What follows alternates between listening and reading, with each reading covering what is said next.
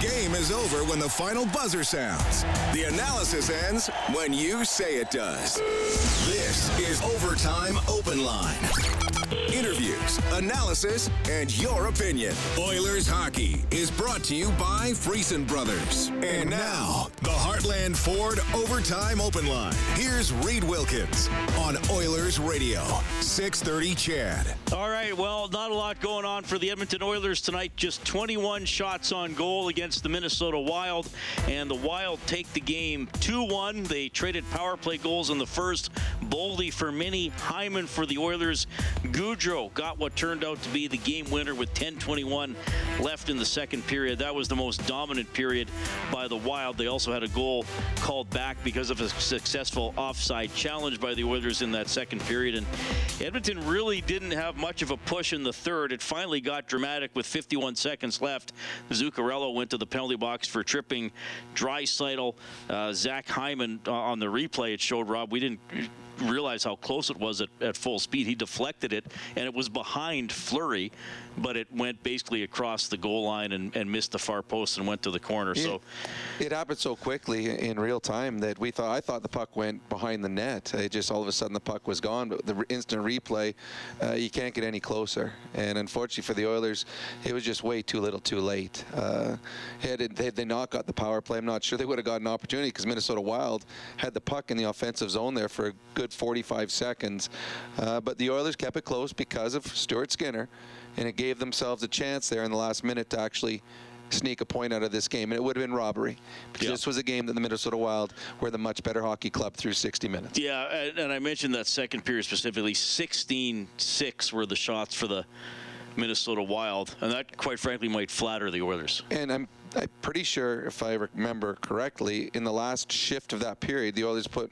the McDavid line out, and I think they had about three shifts in the la- or three shots in the last shift. So up until that last minute, the first nineteen minutes were probably about sixteen to two were the shots, as Minnesota was that good in the second period. Yeah, and I mean the Oilers. I mentioned the power play in the last minute, basically a half a power play, I suppose, but one for five uh, for on the power play for the Oilers tonight. And uh, you know, look, uh, looking back on some. Uh, key moments in this game. So Hyman scored on the power play. Minnesota challenged for goalie interference. They were wrong. Oilers had another power play, didn't score. And then in the third period, they had a power play in the second minute of the third period. They I did, had yep. a chance to tie it early in the third. Didn't have much going there. No, they didn't. Uh, couple big moments, and, and you, you mentioned it. They they score on a power play, and because of the missed challenge, they have a chance to score two goals in a span of a minute and a half or so, and go from being down in the game to taking a lead in the hockey game and changing the whole way that Minnesota plays.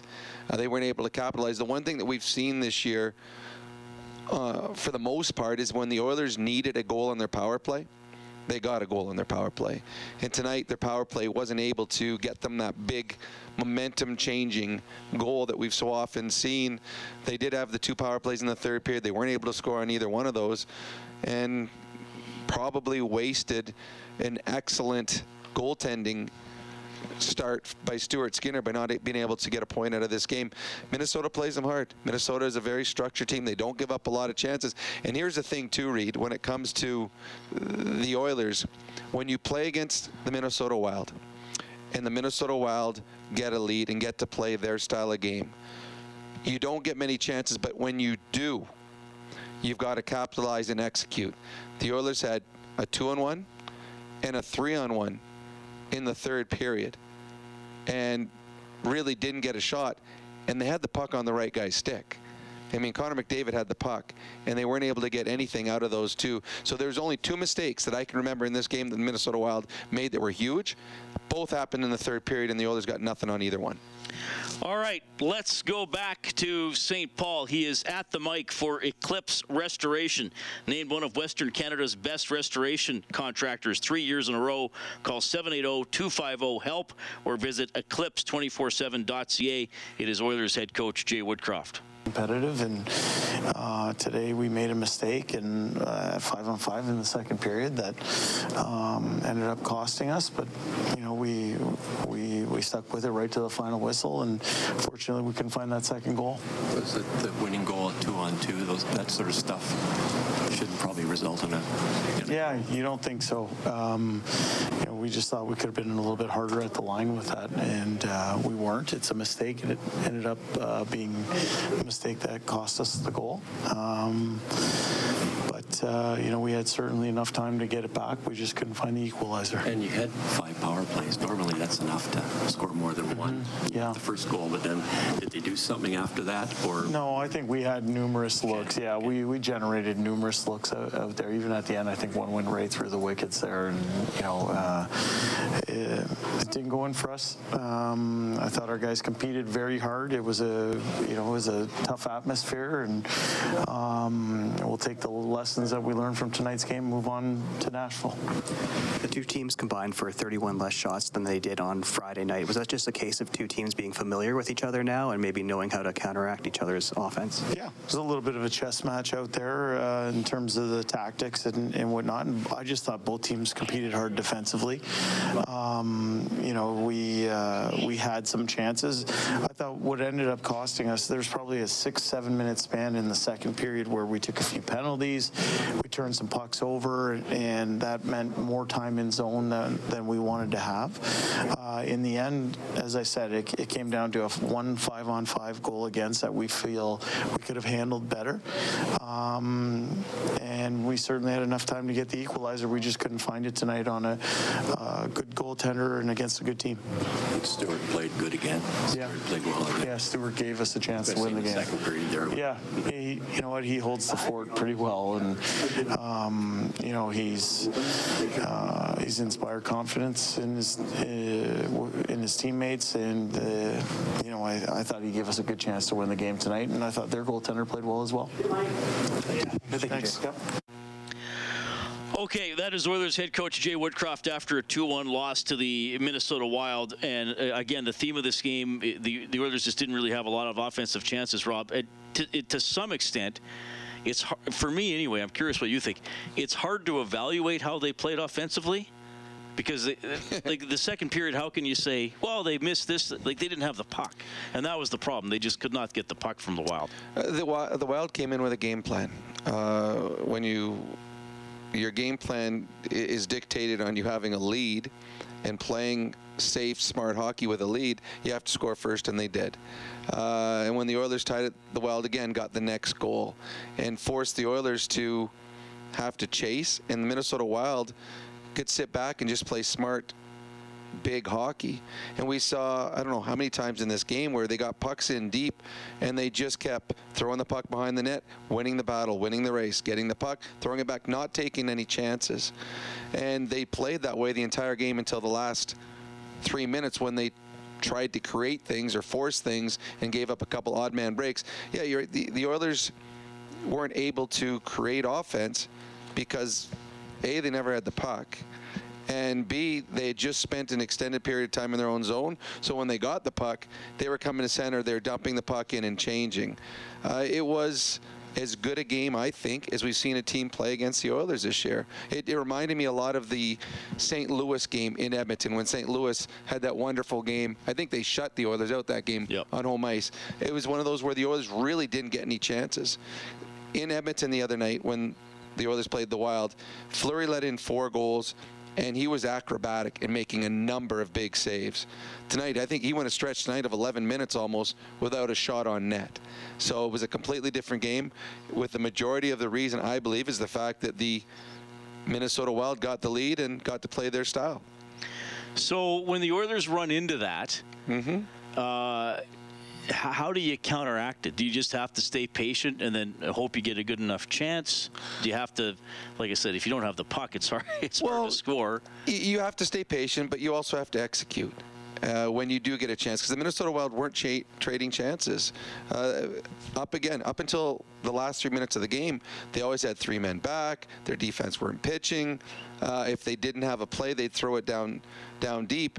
And they got a little excited at the end and twice came in and had an extra guy at the net banging away. Well, those are the ones we've seen in the past where if you don't score, it's coming back quickly. And it did. And both Connor had a three on one and a two on one. That's where you have to execute.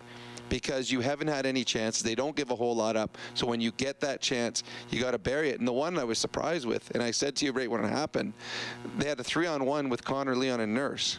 Connor has the puck. To me, it reminded me of that nineteen eighty-four Team Canada one where Gretzky, Lemieux were going. eighty-seven. eighty-seven. Who was yeah. it? Was it Murphy that they had with them? Murphy was the back and, guy, yeah. And you're like, there's zero chance the puck is going to Murphy. Well, this is what I'm like, okay, Darnell Nurse, nice hockey player. But Leon Draisaitl, best goal scorer in the National Hockey League for the last number of years. The puck's going to Leon. And I was a little surprised on that one. Is I think even Nurse was a little surprised that he wasn't able to get the puck off. So the, the Oilers did get their two breaks because of the Wild got a little out of character. And the Oilers didn't execute. So uh, here we are. We'd probably be thinking, talking about this differently if in a game with the Minnesota Wild dominated, if the Oilers score on one of those two odd man rushes and then go into overtime where they're usually successful, and we'd be saying what a great patient game they would have they played and came away with two points. But they didn't execute on their two chances, and now we're saying this was a game that the Minnesota Wild dominated for fifty-seven minutes. Yeah, two one the Wild win it, so their record goes to fifteen, eleven, and two. The Oilers are now sixteen and thirteen. They're back at it tomorrow against the Minnesota Wild. So a one hundred dollars donation tonight to six thirty C H E D Santa's Anonymous from James H. Brown Injury Lawyers. When accidents happen, go to james h brown dot com. They're giving one hundred bucks for every Oilers goal throughout the season. Okay, we're happy to hear from you tonight. Uh, seven eight zero, four nine six, zero zero six three is the hotline, powered by CertainTeed, the pro's choice for roofing, siding, drywall, insulation, and ceiling systems. CertainTeed Pro all the way. We can talk about uh, this game, uh, where you see the Oilers going here in the games coming up before Christmas. I'll also throw this out here as a possible topic. I was talking to John Shannon on the Face Off show. thirty years for Gary Bettman as the commissioner of the National Hockey League. Uh, thoughts, mm-hmm. pluses, minuses? How long do you want him to stay at the helm? I, I got to be honest. I, I was never a Gary Bettman fan, but I do have to give credit where this game was to where this game is, as far as how big it has become globally. He's done a pretty good job. Don't agree with all his decisions, but he's done a pretty good job. Well, Shannon said it on the, on the Face Off show. It, it, it was a mom-and-pop organization. Yep. It was John Ziegler who was, I don't want to necessarily say puppet for a few owners, but... He was easily he, influenced he was, by that. Yeah, I think if you look at it quite simply, and Bettman, who came from the N B A, mm-hmm. and, uh, I mean, the N B A exploded in the nineteen eighties. Um, you know, marketing stars yep. and, and, and expanding a little bit and, and going a little more international. And I think he came with that attitude towards hockey, and where he said to the owners, okay, here's your bottom line. You might think that that's pretty good or good enough. What if I can take you here in in ten years? And I'm sure most of the owners were like, oh, that's that's a nice bottom that's line, too. That's pretty good. Well, I mean, some of the things that he's done is, uh, I know what I made when I played in the National Hockey League. I know what they're making now, so... Yeah, it's more than just the inflation rate. yeah, yeah. The, the salaries are pretty good in the N H L now, uh, and I was never a fan of, and I know that in I, I got to vote in a couple of the... Uh, lockout strikes, whatever they were.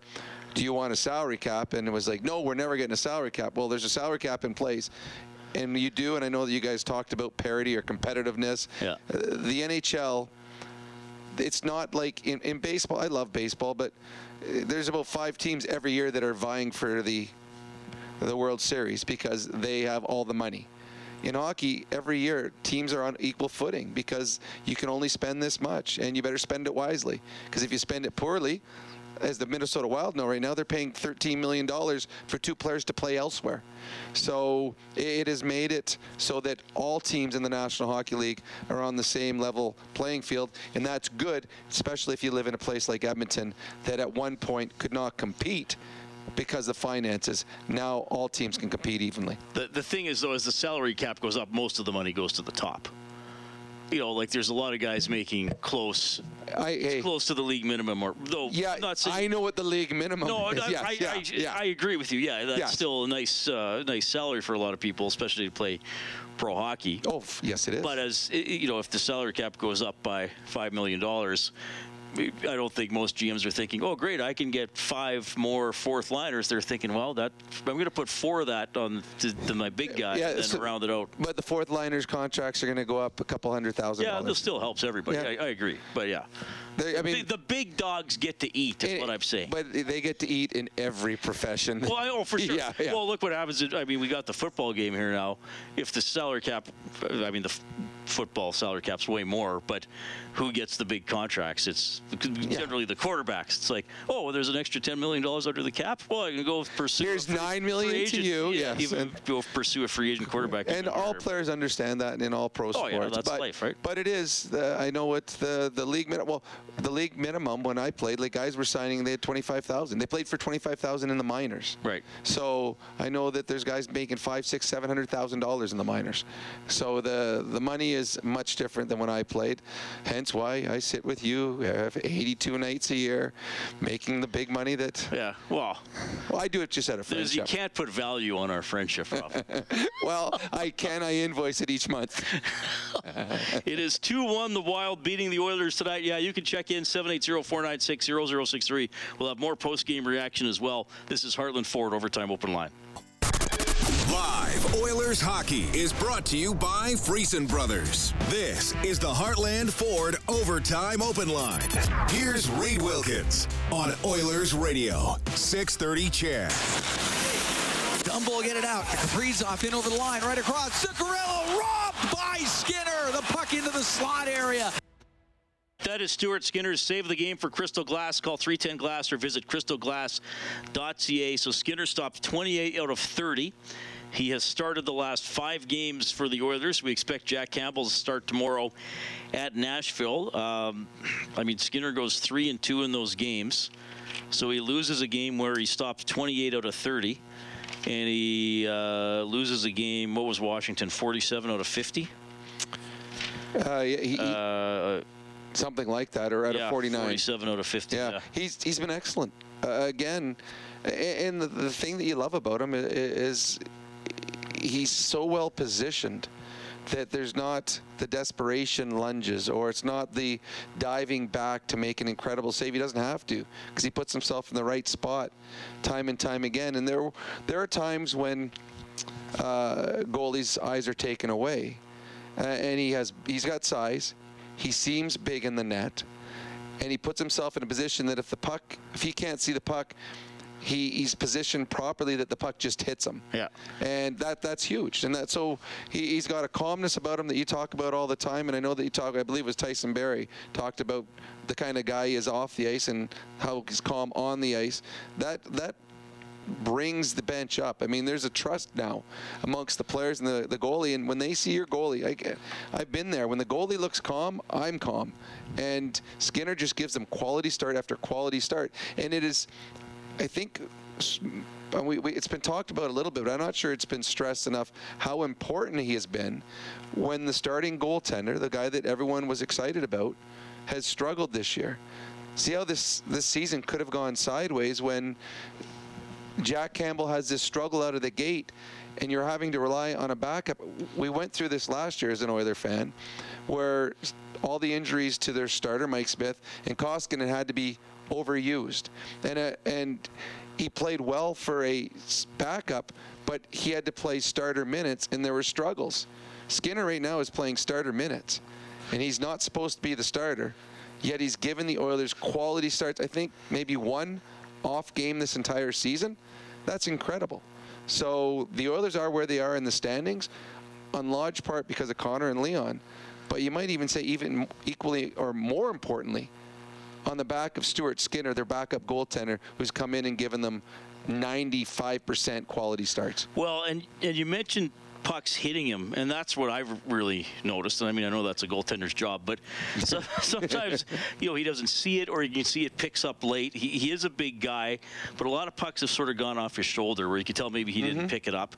And yes, like a lot of goalies, he is down, and you know, somebody tonight tried that sharp angle shot on him and tried to sneak it over the short side shoulder, and they missed. But yeah, he's getting in, in good position, and I don't know. He just seems to be, he just seems to be upright. You know, some goalies, mm-hmm. they, they go down, but yep. it's almost like they don't just go down, but they slouch or they lean forward, and that exposes even more of the top of the net. He goes down, but he still seems to be mostly upright. Those pucks hit his shoulder. Well, it's funny you say that, because uh, you and I, as we were watching this game, we also had the, the Montreal-Calgary game on. And Markstrom, who's an excellent goaltender and a big man, they showed the game-winning shootout goal. Now, Markstrom was outstanding yeah. in the game, but they showed the shootout winning goal that uh, I think it was Kirby Dock scored. He came down, and on that play, he beat him over the glove. Markstrom was slouched forward. Now, again, that's maybe that's how he plays. Well, because when the guy's in tight, they try to almost yeah. put the the trapper towards the puck, right on the puck. But right? when the puck gets shot, there's more space when it goes upstairs, and Kirby Dock went upstairs on him. You're right, Stuart Skinner, it's almost like he, he was a, a dancer as a kid, and he's got this perfect posture. So he's always nice and straight and upright, and he's got a nice spine and all this. But he does take up a lot of net, and there's very rarely do we see, when we get the different angles after a goal, where you say, oh, yeah, he made himself small on that one. When he gets beat, he gets beat because the shot's a good shot. Uh, The quality starts that the Oilers are getting. I mean, this again, the Oilers get a power play. The referees put their whistle away in the third period. A number of times the Minnesota Wild could have gotten, should have got penalties. They didn't. They put their whistle away, but the Edmonton Oilers get a big break with a minute to go when Zuccarello takes down Leon Draisaitl. They've got a six on four. If it was not for Skinner, there is no way that this game should have been that close. The Oilers actually had a six on four to tie up a game and put it into overtime in a game that they should not have been, and it should have been a four one lead at that point. That's how good Stuart Skinner was. All right, seven eight zero, four nine six, zero zero six three. I'm just seeing a quote here from Dean Evason, asked if um, about the Oilers' power play in the final minute. Were we confident? No, we were scared to death. Uh, I, I, know I can't watch the video to go along with that because obviously uh, we're on air. Um, good coach. Uh, I know you like him a lot. Yep, uh, big fan of sure. Dean Evason. Surprised he challenged the Hyman goal in the first period. Very surprised, but it's one of those. No, I, I've never been on a bench as a coach, so I don't know how much he knows, how much he sees. Is there someone in his ear saying, oh, you got to challenge it. It's interference. It's an interference. Uh, I, I have a feeling he'll look at it after the game, and they're like, okay, seriously, who told me to challenge that? Because as you said, he's scared to death of the Oilers' power play. He just gave them a second one. And on that one, there's there's fifty-fifty ones that we've seen, okay, where you and I are upstairs like, oh, you know, I could see them maybe overturning. I'm not, I mean, it's close. That one wasn't close. That one was maybe at a two percent chance, and that's only if the, the, the referee sneezed as he was watching the replay. There's zero chance they're going to overturn that. So that's why it's shocking, because it's not as though they're, they're allowing the Arizona Coyotes a second power play. This is the Oilers' power play. It's thirty percent on the season. It's the best one in the N H L. And they were about to give them a chance to go up in a game that um, seconds before that they were losing in. So, yeah, shocked that Dean Evason made that call. And I have a feeling, or I'm wondering, if there's a conversation between him and the video coach after the game. Well, you still would think he, I, I guess, yeah, they gotta, you got to give the video well, coach some some coaches trust, right? Yeah, and we've talked, and, and you've talked to Jay Woodcroft, and he says, yeah, the video coaches talk to an ear and assistant coaches, but I have final say. Yes. Now, I don't know if all coaches are like that. Uh, some might say, you know what, that's your job. You're the video coach. You tell me. Um... They, on the bench, they have a small iPad. You and I are watching it on a or, big screen T V. Or they T V. Have those screens or in the, in the floor, floor on their feet. Yeah. Not always big. Sometimes it can be stretched yeah. out or whatever it is. Uh, but if I think that if he had the view that we had in a nice big screen, there's no way you're challenging that because it... It, yeah, well, it I didn't was, see Fleury complain either. No, I missed that on, their, no, on the on the feed. And that. that's when when the goalie looks to either the bench or the referee, then you know, okay, there's something we might, might want to look at it. I mean, no one on the ice complained. And if Hyman touched him, it was like he. Uh, you're petting your little your cat. He's like, oh, you're just gonna brush the back. Just uh, like right. because I mean, he barely touched the pad, and the pad didn't move. Fleury didn't move. It was a bad call, and Minnesota Wild very fortunate it didn't come back to haunt them. Yeah, that because we you know we've read the rule to death over the years. Like I didn't see anything affecting the, the goalie's ability no. to, to make the save, unless unless there was something that we totally uh, weren't looking at. Anyway, the Oilers had an opportunity to score again on the power play and go up two one, but uh, they were not good enough tonight. Pretty solid performance by the Minnesota Wild to get a two one victory. Uh, at the mic for Eclipse Restoration, here is Oilers defenseman Darnell Nurse. Kind of your take on the night, a game that was kind of hanging in the balance, literally and figuratively, right uh, till the end. Yeah, tight checking game, two one game. Um, and, uh, yeah, there's chances both ways. Did you like the way in the third you really pushed, and I guess probably felt with especially the man advantage late that you might be able to get that tying goal? Yeah, we pushed, had some uh, offensive zone time, but uh, wasn't enough. They found a way to, to shut down there in the end.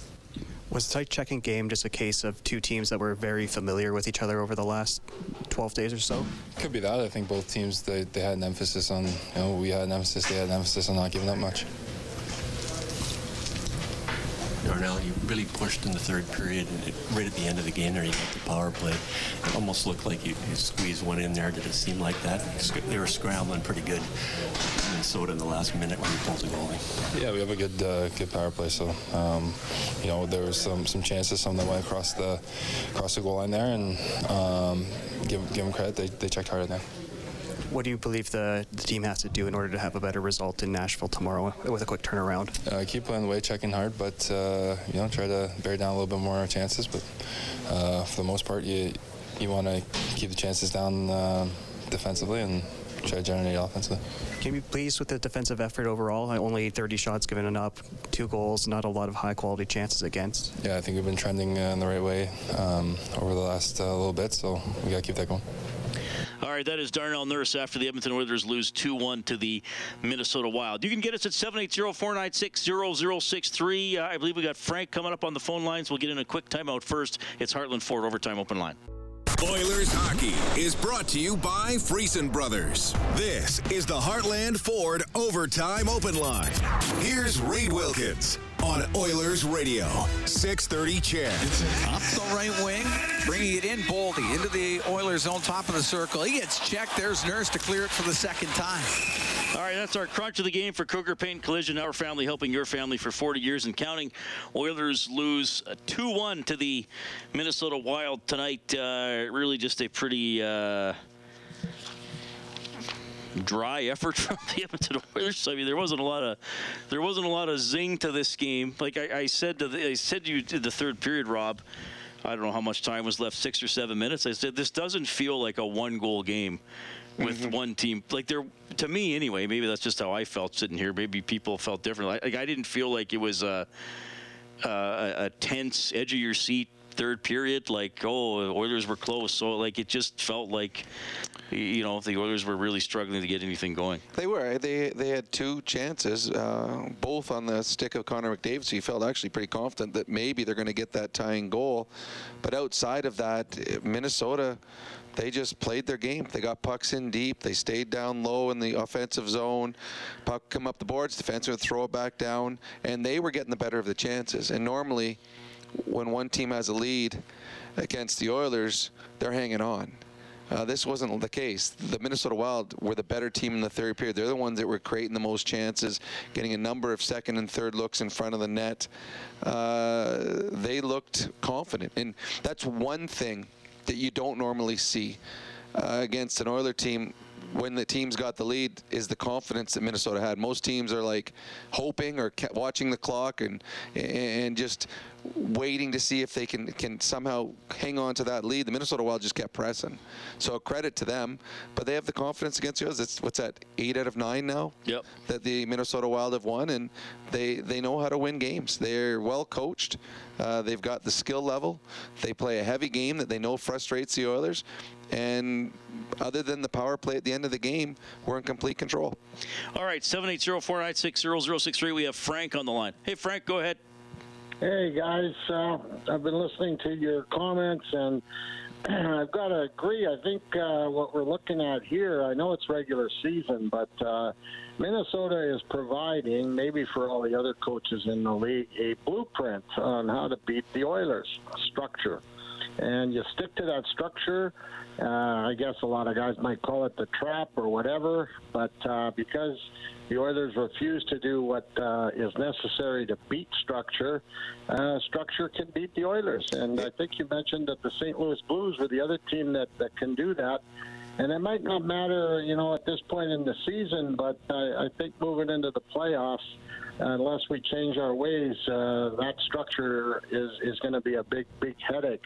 And the, the second point is, and I think it was made by Rob, by Rob earlier, boy, uh, we mess up a lot of two and three on ones where we don't uh, even ha- force the goalie to make a, a tough save uh, or finish. And uh, those two things are, are going to cost us in the long run. I don't know what you guys think. Well, I rarely do you see Connor McDavid on a two-on-one or a three-on-one, and there's not success. Uh, he and Leon, uh, they make a living off it, especially in three-on-one or three-on-three overtimes. So uh, this was, to me, just a couple bad breaks for the Oilers. Because uh, when Connor has it and Leon are on a two-on-one, three-on-one, success is usually there. When it comes, there was no trap by the Minnesota Wild. They did not play a trap. When we say structure, it meant being on the right side defensively, getting pucks in deep. When you're in deep, forechecking, keeping pucks down with a big cycle. They don't sit back. That's the biggest thing about this Minnesota Wild. They don't sit back and just say, come at us. They went at the Edmonton Oilers, and they do it very well. When it comes to structure and playing that way and having a blueprint, certain teams are just made for it. The Minnesota Wild have the players that are capable of doing that. They put together the Eriksson Ek line, uh, and they play a very big, heavy, smart, safe type of game when they're out against Connor McDavid. There's some teams that just, they can't play that way. They don't, they're not built that way. You think of the New York Rangers. They'll trade chances with you. Uh, there's other teams around the league. The Tampa Bay Lightning know how to play structured hockey. The Colorado Avalanche know how to play structured hockey. But the Edmonton Oilers, that's what they're, they're, these eighty-two games are for, is to prepare themselves to be able to win any kind of hockey game. They are getting better. But the Minnesota Wild, for some reason, give them that that headache. And uh, I'm not worried about the Oilers figuring it out. I do believe they will. But there are teams that just play structured hockey better than the Oilers, and the Minnesota Wild is one of those teams. Yeah, well, and as we often talk about, getting getting the lead. I mean, yes. The Oilers won on uh, Friday. Because? You know, okay, the Minnesota, of course, didn't play as well. Uh, you know, road trip, all that kind of stuff. The Oilers' final game of a homestand, feeling good after beating Arizona. Mm-hmm. Oilers also got up two nothing. Now, yes, Minnesota tied it, but you're chasing. Edmonton was our, always in control of that game. Now, I know this game was not high scoring, but, uh, uh, you know, I think that the fact Minnesota got that second goal, the two up, go up two one, changed the, the tone of things as well. But, uh, yeah, I mean, over, I mean, Minnesota outplayed them. Do I think this means the Oilers will never win a game against a team that checks hard? No, but, we, you know, we see, I mean, the way Minnesota played tonight would give any teams problems. Yeah, well, it would. Just it's the the, the way that the Saint Louis Blues played in Edmonton. It would have given many. But again, Saint Louis scored first in that game. Where if the Oilers score first, now you get to play your game because the Minnesota Wild or the Saint Louis Blues or whichever team plays that style now got, has to get out of their comfort zone and start trading chances. And that's where the Edmonton Oilers pick you apart. That is our quick change for Jiffy Lube, keeping you moving to and from the game. Visit your local Jiffy Lube today. Quick news and weather update. Then we will get to Kurt at seven eight zero four nine six zero zero six three. Room for you as well if you want to give us a buzz tonight. Oilers lose two one in Minnesota. The record drops to sixteen and thirteen on the year. This is Heartland Ford Overtime Open Line.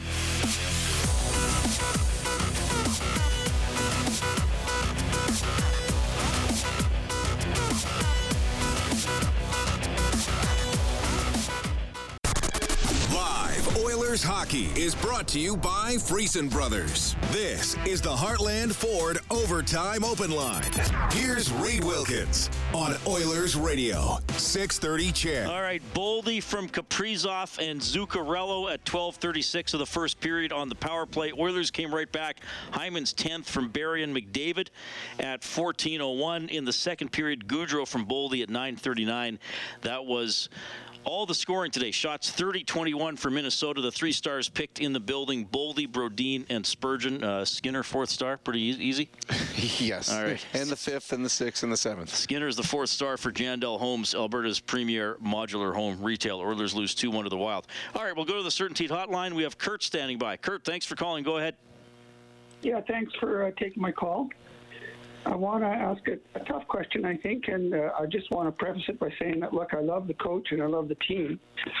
When the coach says, uh, whenever the team loses, that they're going to, you know, learn lessons and move on, then they played Minnesota quite a few times. And I'd like to know what lessons you think they've learned from this, given the the result in this game. Is it like well okay for, first of all, Kurt, I'm gonna I'm gonna tell you a secret here, okay? And I, I, I want you to keep this between you and me. You I'm glad prom- you said it because I was about prom- to. Do you promise? Do you promise you'll keep this between you and me? Uh, no, absolutely not. We're live on air. I've been interviewing coaches ranging from uh, high school, college, university, junior hockey, minor pro, variety of different sports. Almost all of them, if not all of them, at some point after loss have said we have to learn lessons from this loss. So l- okay, learning well. a lesson does not mean you come back and never make a mistake again or always beat the team. I mean, go back and read Dean Evason's quotes. I bet you at some point he said stuff about learning lessons. Well, the coach is telling you what he wants to tell you. It's not, he's not always telling you the truth. He's not always telling you what's exactly going through his head. He's telling you what he wants to tell you and controlling the narrative. That's his job. Now, having said that, wh- what what did you see in this game tonight that you think the Oilers can learn and correct? Well, I'm concerned that we're constantly being outshot. There are some games when we actually don't get outshot, yeah. But there are some games when we're grossly outshot. I agree with you. Yep, one hundred percent. The Oilers. It occurred again tonight, and I'd like to see, I'd like your opinion on why that's happening and what we can do to fix that. Well, one of the things, some of the teams the Oilers play have better players throughout their lineup. I think the Oilers right now, with injury, they have injuries to some key players. Well, that, that hurts primarily. Okay, well they but this, top end guys. Yeah, but I mean up until I mean Yamamoto just came back. McLeod is still out of the lineup, top three guy. So they've had some key guys out of the lineup. The Edmonton Oilers are a team that don't need as many shots to win because they've got the two best uh, players in the National Hockey League.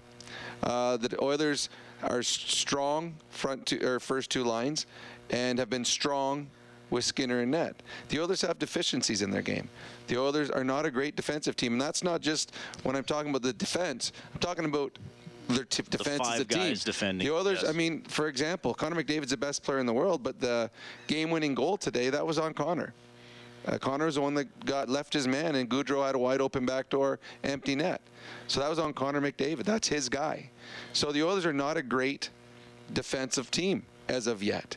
So some nights they can't outscore their mistakes.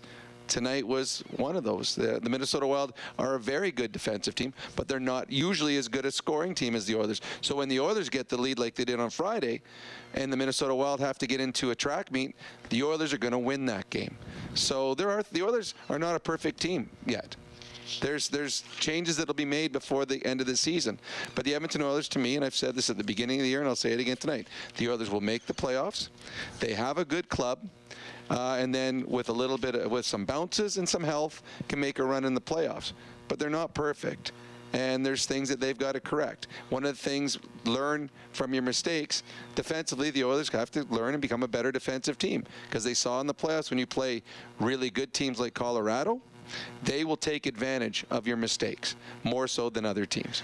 I, I will say this, and this is a good point about the shots, and, and there's sometimes there's a difference between shots and scoring chances. Yes. Um, the Oilers, now I, I first of all I agree with Kurt. I think overall it's it's been an issue. Yep. Um, did I think it was an issue Friday? Well, not really, because the Oilers were up four two by the time Minnesota got most of their shots. Mm-hmm. And it was forty-four thirty-eight. It's not like it was forty-four. Well, and even tonight, what was the shot? What was the difference tonight? Well, today wasn't great. It was thirty twenty-one, and it was sixteen six mm-hmm. in the second period. That wasn't very good. That was the pivotal That wasn't very good. Period. So I have a f- this this is because to me this is a there's a lot of different things to this.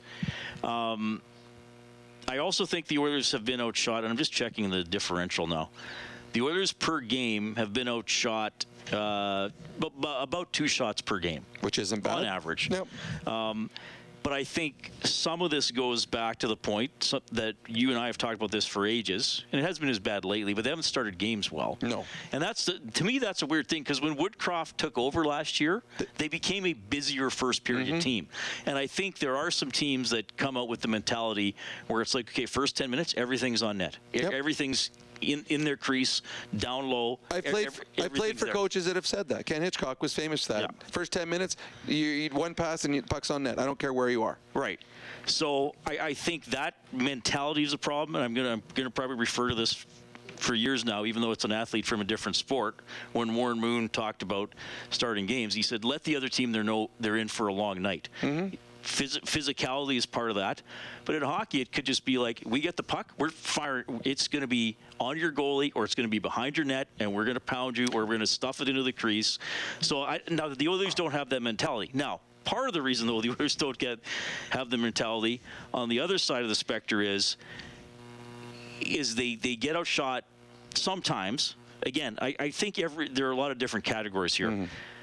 The the high-end guys, so the so the top four or five guys, if Kane's healthy, but specifically McDavid and Draisaitl, they often don't want to shoot unless they think it's a kill shot. Yes. They don't want to shoot, okay, I'll throw it at the goalie's pads, but he's probably going to catch it and there'll be a face-off. What is it that they were talking the other day? Some teams shoot, they have a, what's the mentality? It's, they used a word, It's but it's like they're just throwing everything at the net. It's just, we're going with abundance. And it's not looking for the grade A scoring chance. We'll shoot from everywhere, where the Oilers aren't that way. Their best players are not putting the puck on net unless they do believe it's going to go in the net. Right. So if they don't feel like it's, they're going to just, oh, we're going to back out and make a play, and they're capable of doing that. Um, so I, shot totals aren't as much a problem as grade A scoring chances. And when the Oilers are getting uh, out grade A, that's the problem. That's where the Oilers get themselves into trouble. And there have been some games this year where the Oilers were badly outplayed that way. Yes. The shots were thirty twenty-one tonight. That's the same as the game from a couple weeks ago for Minnie. And both turned out quite well for the Minnesota Wild. Yeah, but, but in recent memory, if, to Kurt's point, the fifty shots the Capitals, like, that was grotesque. It was, and th- and grade A scoring, like, they got good shots. Yes. Like, great chances. Like, and we talked about that, that would have been, I called it a three two blowout. Yes. That would have been a theft if the Oilers would have even got a point out of that. And that's another one where Stuart Skinner yes. gave an opportunity. The Again, I, the Oilers are a good hockey club, but they are not a good defensive hockey club. They give up a lot of chances. They turn the puck over at, at, at certain times. They make poor decisions. All teams do, uh, but the Oilers, uh, some nights, uh, defensively, defensive lapses cost them. I'm just looking back. I mean, the, obviously, they, they outshot Arizona by a lot.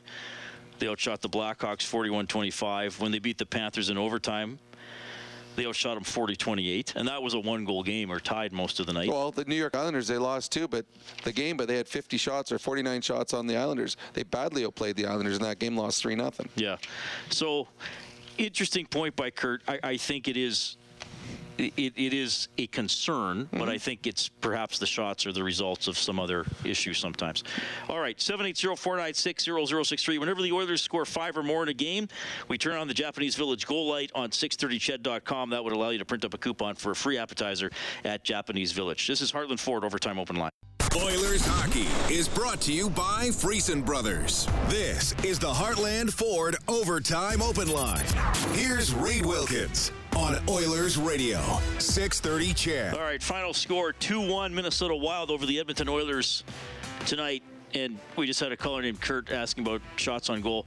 Uh, I'll, I'll recommend a website to check out.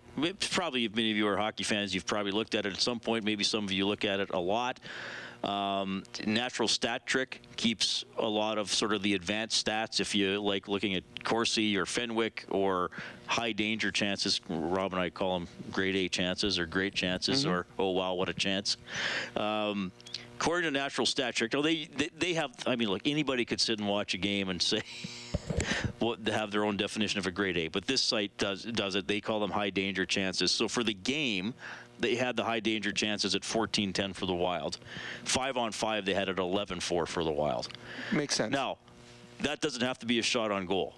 And it, well, if, yeah. If, if it's a breakaway and He misses the net. The guy misses the net by an inch. That, be, that's a high danger chance. And, and it should be. Yes, rated I agree. that way. Just like if someone whiffs on a, a shot in the slot. If you if a guy gives the puck away to a guy in the slot and the guy in the slot has a wide open chance and misses the net, that was still a mistake, and it should, still should be counted as a grade A scoring chance and a grade A scoring chance mistake by the Edmonton Oilers player. So I like that. Yeah, so and that anyway. makes sense. Five and five, Minnesota Wild were the better team, but the Oilers oh, on the sure. the Oilers on the power play is where they create a lot of dangerous chances, and every time they're out there on the power play, you feel they're going to score. Yeah, yeah. Just one for five tonight, though, on the power play for the Oilers. The Wild were one for three. It is Tyler, who's a winner of Set the Line for River Cree Resort and Casino Excitement Bet on it. It was combined points for Yadmark, Nugent Hopkins, and Yamamoto at three and a half. They got none, so uh, he gets the fifty dollar River Cree Resort and Casino gift card. Around the N H L tonight, now the Oilers play Nashville tomorrow. Nashville lost one nothing in overtime to the Saint Louis Blues. Braden Shen got the winner, his seventh of the season, two twenty-three into overtime. And I went through the game sheet because I know that Bob talked about a number of Nashville players being hurt. I counted three minor league defensemen playing right now out of the six Nashville Predators, including one, Kevin Gravel, or Gravel, I can't remember how it was pronounced. Gravel, yeah. Gravel, who used to play for the Oilers, but three guys that have playing in the minors exclusively right now, playing for Nashville on the back end because of the injuries they have.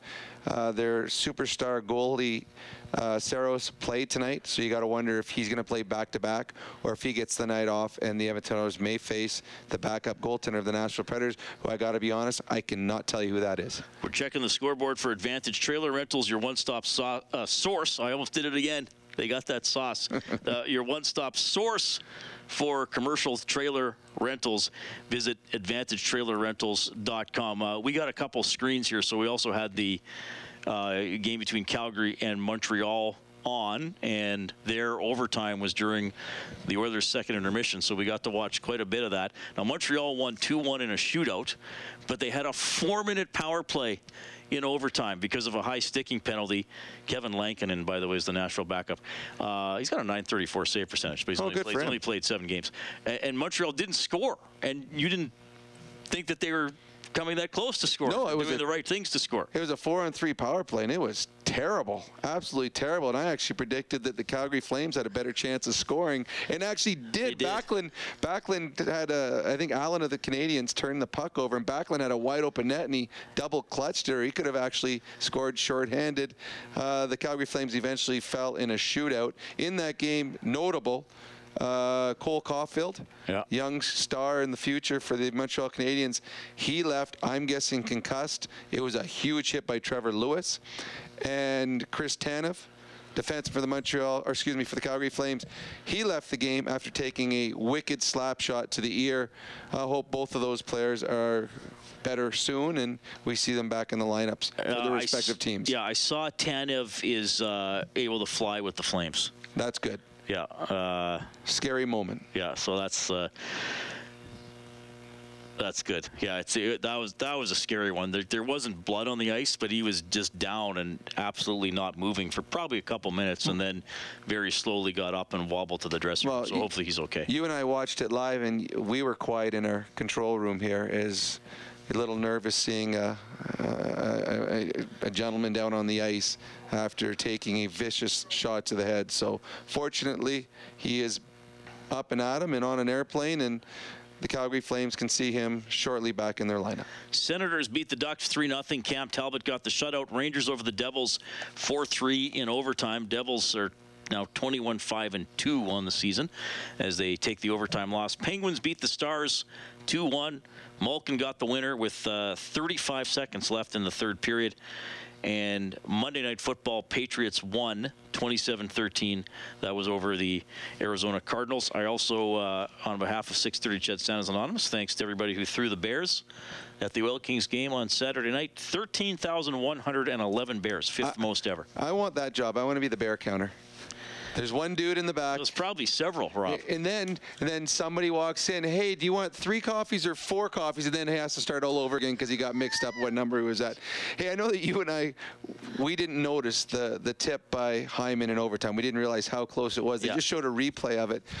The only person that actually did know, Leon Draisaitl was the one that shot it down to Hyman and it got tipped. Leon actually half jumped in the air with his hands up because he actually saw it and thought it was going in the net. Uh, we weren't smart enough to notice it, but the Edmonton Oilers did come within an eyelash of tying it up late in the hockey game. All right, Oilers fall two one to the Minnesota Wild. Uh, we got time to fit you in. If you want to give us a buzz, seven eight zero, four nine six, zero zero six three. This is Heartland Ford Overtime Open. Live Oilers Hockey is brought to you by Friesen Brothers. This is the Heartland Ford Overtime Open Line. Here's Reid Wilkins on Oilers Radio, six thirty C H E D. All right, two one decision. Minnesota Wild beat the Edmonton Oilers tonight. So the Oilers now sixteen and thirteen on the season. Uh, they have won six of their last nine. Trying, or they were trying to get seven of their last nine. Couldn't do it tonight. Uh, World Junior team, Rob, Reed Schaefer, Oilers prospect on the team. A young man uh, you used to coach. Which academy was it? Dylan uh, Gunther? I was at N A X with Dylan. He's a fantastic young hockey player. I'm glad he's getting the opportunity. He missed his opportunity in the summertime. Uh, good on the Arizona Coyotes sending him back. I got to play in the World Juniors when my N H L team sent me back. It's a thrill. He's going to love it. The, the Team Canada, they're going to be much stronger because of the three players that got sent back from the N H L teams. Uh, I'm looking forward to it. Looking forward to Boxing Day when it all starts. Yeah, going to be a fun tournament uh, to watch for sure. And uh, Colton Dock, another local kid, uh, Zach Ostapchik, another uh, hey, local kid. I, uh, you know him too? Yeah, he's from, I had him at the Saint Albert Sports Academy, and I had him at N A X. As well. Oh, nice. So I've okay. known him since, I think I've had him since grade so four. So you've put a lot of players on the path to success. Yeah, I, I would say it outnumbers the ones that I put into the other path, but it probably doesn't. But Thanks, uh, Coach Brown. We're going to take up soccer. No, we're going to get right. We're getting into chess. Well, my son got into theater, so I took him right out of sport. um, but no, I, I do know some of these kids, and I, I was very fortunate and got to play in the World Juniors, and it is an absolute thrill putting on your Team Canada jersey, the excitement. I did it in Russia. These guys get to do it in Canada, have the hometown fans cheering for them. Uh, I'm on it. I, I watch every Canada game during the World Juniors. I look forward to it. Our family does. My son's coming home from his theater college. He and I will put on our Team Canada jerseys with my wife and daughter, and we will be watching the games cheering Canada on. Do you think Gunther... Uh I'll put you on the spot here just for fun. Do you think he can be a thirty-goal scorer in the N H L? Is his shot that good or more? His shot is that good. Yeah. But to score thirty goals in the N H L, you need a passer that good, too. I don't know if Arizona has that yet. Um, he will become a scoring threat on their power play. Mm-hmm. He can score from distance. He had an N H L shot when he was in U fifteen, Bantam hockey. So he, he's got he's got great talent. Um, he's going to get great opportunities in Arizona. They're not, it's not a team that has got a lot of depth or players ahead of him on the depth chart, so he will play there. I, yeah, I th- he has a chance. If they get someone that can, a skilled player to play there, and who knows, they might get a pretty good player here in the draft this year with the way they are in the in the standings. Uh, yeah, he's going to be he's going to be a quality N H L hockey player. All right. Oilers fall two one to the Minnesota Wild. Get more on the game on six thirty C H E D dot com or global news dot c a. Oilers hockey presented by Friesen Brothers. Right back at it tomorrow. four thirty face-off show, game at six. Oilers visit the Nashville Predators, who lost in overtime tonight one nothing to the Saint Louis Blues. Big thanks to Kellen Kennedy, our studio producer this evening. On behalf of Rob Brown, I'm Reid Wilkins. Thanks for listening to Heartland Ford Overtime Open Line. Good night.